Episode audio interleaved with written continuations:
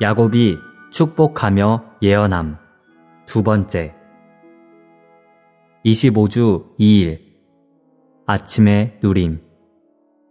신명기 33장 20절 21절. 그가 갓을 두고서 말하였다. 갓을 창대하게 하시는 분을 찬양하십시오.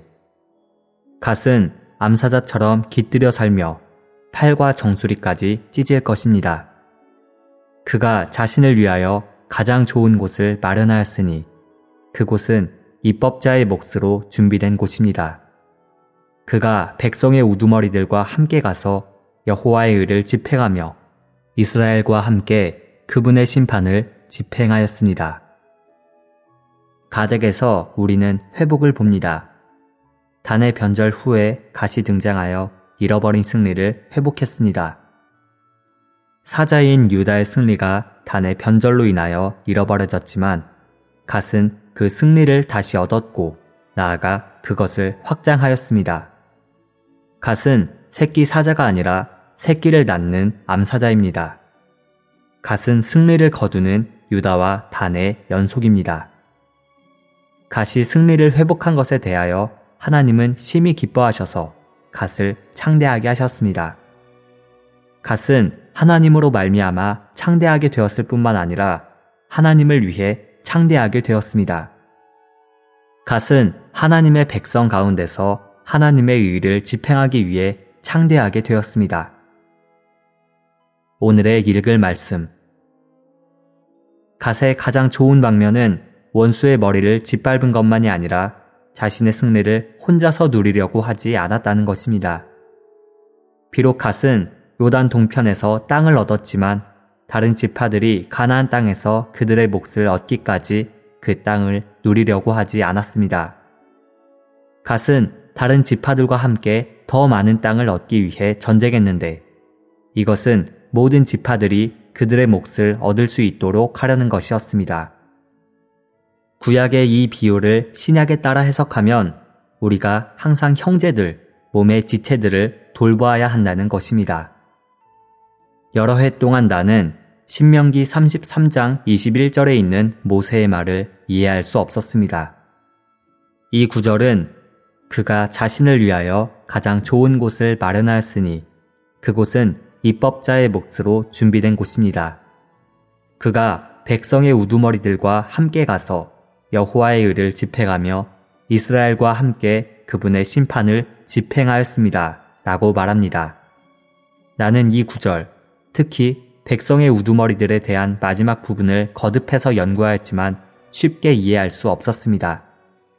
그러나 오늘 나는 이 구절을 이해합니다. 가장 좋은 곳은 요단 동편의 땅을 가리킵니다.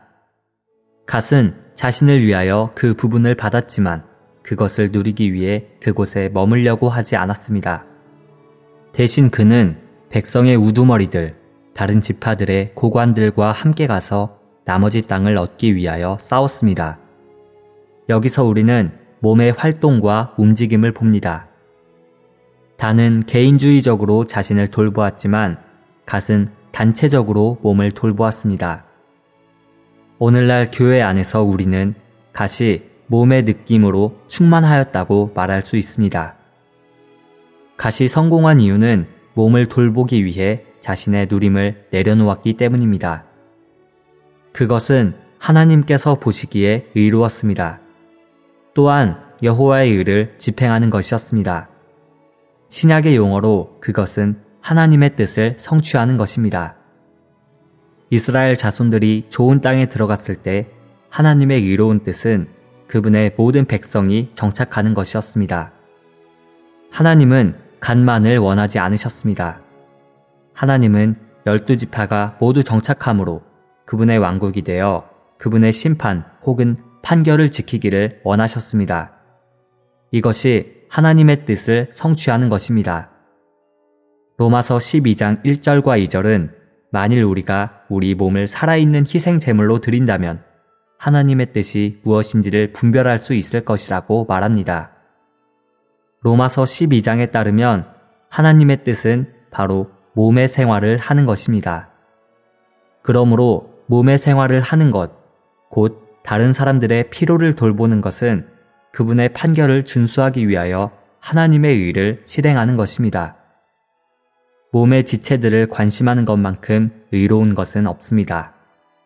하나님의 의를 실행하지 않는다면 어떠한 판결도 준수할 수 없습니다. 하나님의 신약의 판결은 그리스도의 몸 안에서만 지켜질 수 있고 이 몸은 그 지체들이 의롭게 서로 돌봄으로써 건축되는 것입니다.